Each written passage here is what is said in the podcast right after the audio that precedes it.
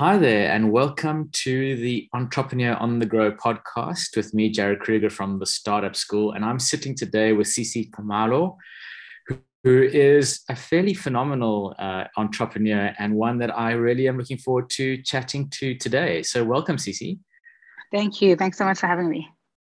So, let's get right into it. Sisi, tell me, who are you and what do you do? What is your business? Cool. So, as you said, uh, my name is Sisi. I am a Johannesburg based uh, entrepreneur. Uh, I think of myself really as a doer. Like I'm a get up and go doer kind of person.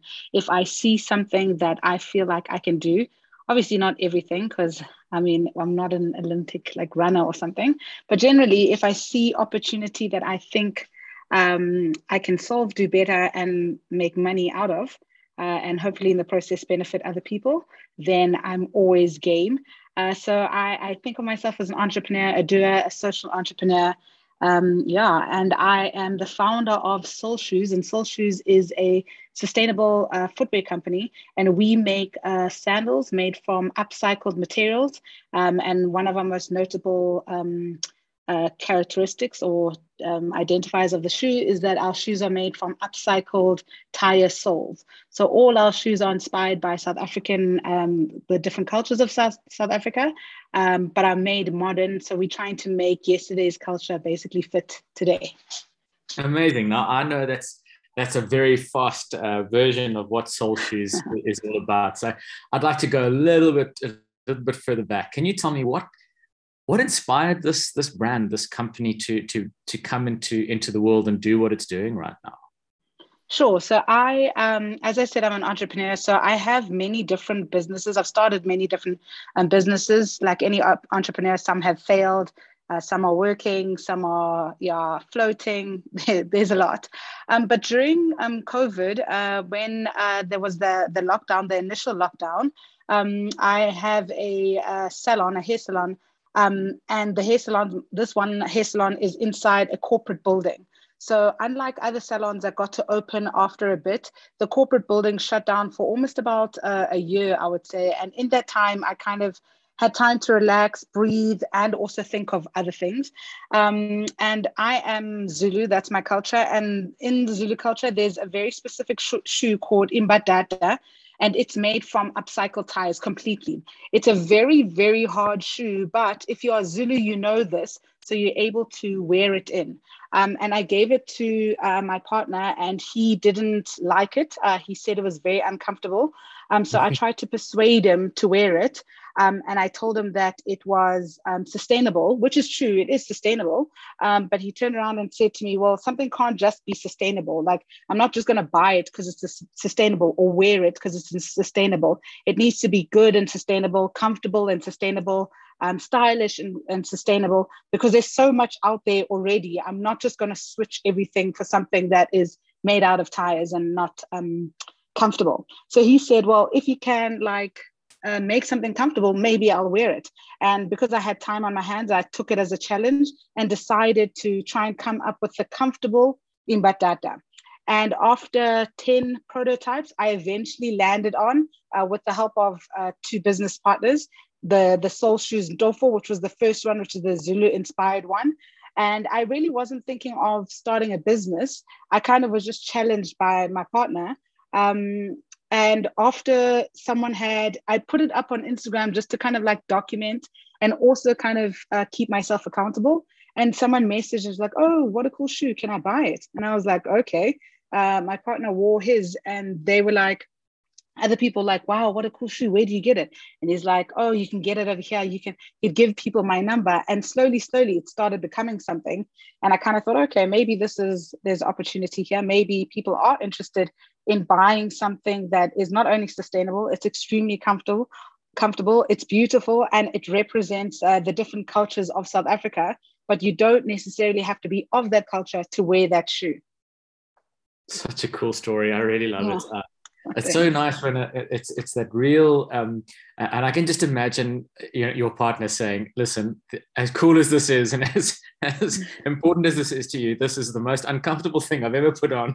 Oh, yeah. Not wearing it unless you do something about it and i think you know rising to the challenge and and interesting you said you know you put it on on instagram and, and there was this like um it, it took with with people and it almost felt like the brand was birthed at a, at a very uh, real uh, need level. Somebody saw it and said, I, I like that and I need that. And and that's that started the sort of the sales cycle. But where's the brand now? How how how how are you doing? Where, how far along the line are you? Cool. So now the brand is, I would still say, uh, growing and trying to find its feet. Um, it started uh, in, as I said, in COVID. So basically in 2000, it's 2000, 2022. So 2021 in December is where I decided to sell the first shoe. And in December, we only sold, I think, maybe like two or three pairs of shoes.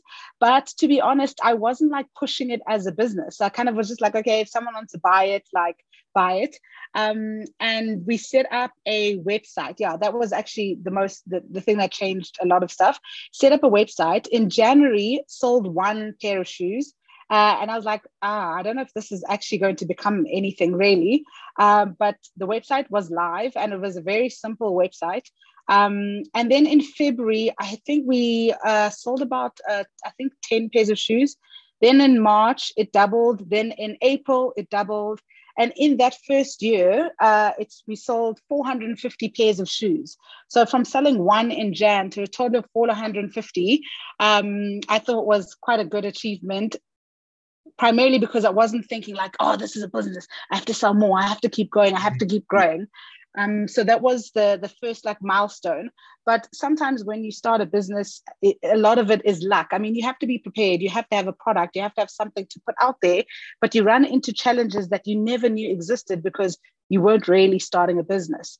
Um, so now we are growing. Um, we've moved uh, from selling from our my house.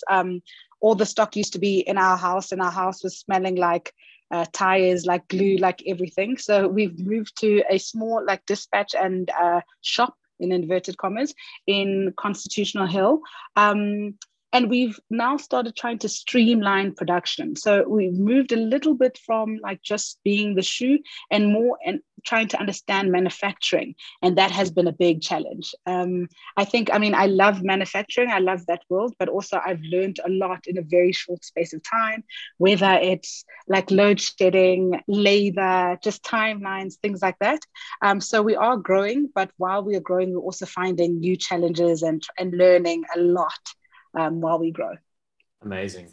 I think that's such a, an important message. You know, you, the success stories, it's never just a destination. It's a, it really is a journey. You constantly are being challenged to to learn more, to you know, to to uh, face something new every day so that you can get bigger tomorrow. Um, but now I, I, wanted to ask, uh, uh, uh in terms of, of the manufacturing side of things, how many people are, are you working with now in your team? Sure. So actually, so they are there's three founders. So it's myself, uh, it's Knox. So I we always say that um, Knox is the the tire. She's more of the finance sort of person. So she's the tough one. We call her the tire. And then we have mm-hmm. Susanna, who's communications and marketing, and she's the the red foam. We have a nice soft red foam that's really comfortable. She makes things very comfortable for like the customers and ourselves. And then we have me, uh, who's the strap, and I like hold everything uh, together. So there are three of us. Then we also have uh, someone who uh, helps with dispatch because quite early on, I realized like as entrepreneurs, we do kind of everything, but there comes a point where you need to be able to delegate and you need to focus on the things that you're really good on and outsource the mundane stuff. So it's not that dispatch is mundane, but uh, I was, yeah, it was taking up a lot of my time. And also, it needs someone who's paying attention to details, making sure that orders aren't wrong, making sure that everything is sent out on time. And that's generally not me. So I was able to, um, luckily, uh, find um, someone. And actually, she used to be. Um, my helper at home. She used to help me clean, and she obviously pay, pays attention to detail. Uh, she makes sure that the house and, and basically everything is looking good, is running well. So I said to her, hey, um, let's try and see if you can move over to something else because I don't think you are going to, you should be a domestic worker for the rest of your life. So she's like, okay, she's happy to take on the challenge and it worked uh, brilliantly. Then uh, I would say at the beginning of this year, we moved away from working. We used to work with a factory, and that factory, I think, had about uh, eight eight people working there, uh, eight or nine people working there. We moved away from that factory. And in order to try and control the process and our product, we decided um, to try and see if we can do things ourselves. And one of the suppliers that I buy uh, glue from once told me uh, about a year ago that there is another little factory in Joburg CBD uh, that uh, has machineries and machinery, and sometimes the machinery stands still. So he said, maybe you should speak to him and see if you can rent it out. But I, I didn't really understand what he was talking about. I had a, a, factory that I was working with, everything was working well. So I really didn't need another factory. But then when the load shedding started to intensify, intensify and the timeline started shifting from making one a batch uh, a week it started taking the lead time became like three or four weeks for one single batch I somehow remembered what that guy had said I went to the factory and I said to the guy, uh, "Do you could you ever see yourself maybe renting out your shoe factory one one day a week?" And he said, uh, "I'll think about it." And I said, "Well, we, we don't have to come every day. When you when you're not working on the machines, maybe then we can like rent them out." And he spoke to his partner about it. Came back and he said, "Okay." Uh, as long as you have someone who knows how to use the machines. And when I started the company, I learned how to make these shoes, but not for the intention of actually making them, just finding out and like learning the process. And one of the guys who used to work in that other factory, our previous factory, he gave me a call in Jan and he was like, Hey, I'm no longer working at that factory. I just wanted to let you know I'm currently at home, but doing other things. Yeah, just to let you know and it's as if like everything aligned. I was like oh my goodness i've been thinking about doing this. And maybe you can see if you can jump on board. And he was on board within the week uh, the following week we went to the factory and now we rent it out once a week. So i only have one person making shoes um, a week but we are now t- um, bringing out a new batch literally every week. So he makes them on the thursday and they come out on the friday. Incredible. That's so cool. Yeah. what an idea to to make use of machinery that's not working, you know, at a time. It's really inventive. Yeah. Um, Sisi, the other thing that I wanted to ask you is you you you did the programs, the startup school program, um, and and were uh, an incredible incredible entrepreneur on that program. and did extremely well, um, and came through the shortlisting and the prize funding competition um, pretty much on top. Yeah. Um, how how was that experience for you, and how has that uh, impacted you uh, today with with with SoulShooz? Yeah, so one of I, I mean I learned a great deal on that program, and doing that uh, program was probably one of the better things that had happened to me uh, during my entrepreneurship journey. As many entrepreneurs in South Africa, we kind of learn by doing. It kind of just you you fall into it. Um, sometimes, I mean, your maybe your granny has a spaza shop, or maybe your uncle works somewhere. You know, you kind of like end up doing it, um, but we never really think about the formal side of entrepreneurship. And the startup program was great because it gave me that. I was an entrepreneur who learned everything um, based on the previous business that I started. So everything from here before that would teach me a little bit more about the next business and the next business and the next business. Um, but along the way, you're still missing some formalities and you're still missing things, um, still missing ways of thinking, uh, formal processes like labor practices, things like that.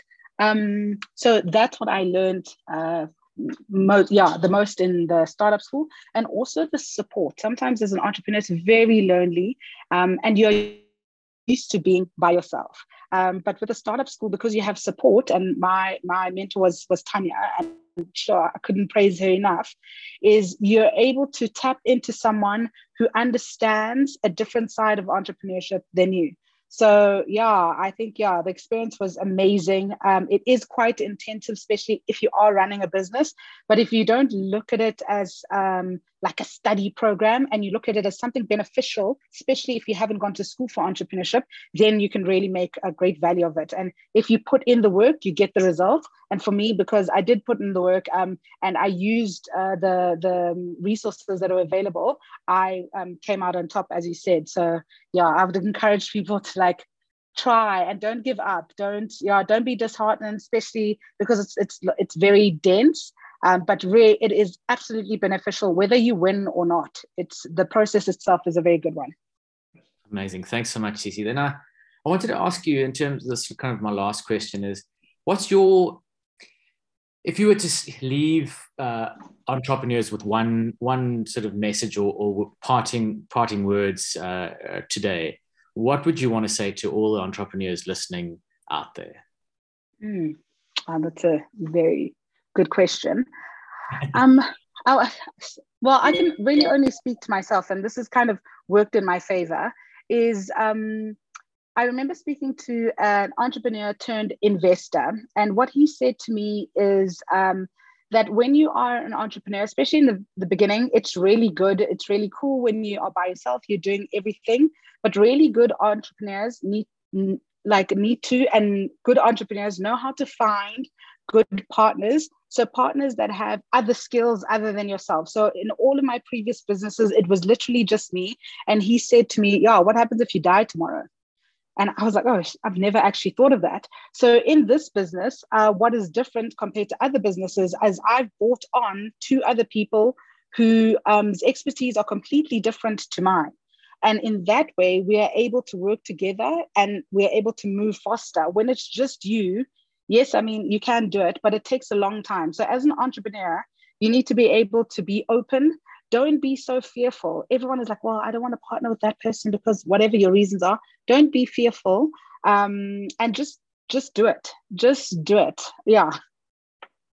Incredible. I think it's such great advice, and I really, really um, admire you for for saying that. And I, actually also remember a reading about an entrepreneur said, you know, the most important thing when you're putting your team together is to make sure that when you're in a room with your team, that you're not the you're not the smartest person in the room. Absolutely, yeah, absolutely, absolutely, yeah. That is, is spot on. That is exactly what it is. If you are the smartest, generally you're going to believe, and it's not in all cases, but you'll believe that your way is the right way. But when you know you're not the smartest, you have to lean on other people. You have to, yeah, hear what other people think um, and that sometimes will challenge you.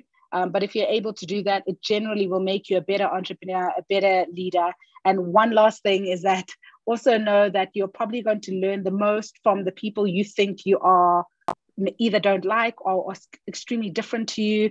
Be open as an entrepreneur because you learn you will learn a lot more when you are open than when you think you have the answers to everything. Yeah, fantastic. That's excellent. So um, the last thing, very last thing I promise is okay. Where sure. can we find your your product if we want to get hold of it? What's what's your what's the best way for for anybody to access or to come and see, touch, and feel what it is you're doing and making? Sure. So we are completely, well, I would say 90% online. Um, you can find the shoes at SoulShooz. So it's like soul, like your your your being, your soul, S O U L, and then S H O O Z, one word co.za. Um, you can buy the shoes online. Um, the shoes are unisex, and we uh, use a variety of different shipping companies. So generally, it will arrive any any time between one or five days, depending on where you are in in South Africa or outside South Africa. If you in if you are in Johannesburg, you can come visit us at Transwerke. That's at Constitutional Hill, so it's in Braamfontein. Uh, we have a little dispatch studio there, but you can also come there and try them on, um, especially if you're worried about fit. Um, generally, the shoes are true to size. So, whatever size you do wear, like order that size. But if you have any sizing issues, it's a simple process. We just return it and give you the size that you would like. Um, so yeah, you can find us on Instagram with the same name. So SoulShooz on Instagram, on Facebook, also on LinkedIn. Um, this year we are focused on um, brick and mortar. So we are looking for resellers across the country. Um, so hopefully that will come into play just before summer of this year. Um, so yeah, so if you really are looking for us, online is your best, but you may find us in other stores. Just um, look on the website for for updates. Brilliant. Thank you so, so much. And we really enjoyed talking to you today on uh, Entrepreneur on the Grow, the podcast hosted by Startup School. And we look forward to hearing uh, your, your, your story getting bigger and bigger and bigger. And we look forward to seeing your shoes all over South Africa, as I'm sure they oh. are going to be. Awesome. Thank you so much. I really appreciate it. Thanks, Sisi. Cheers. Bye.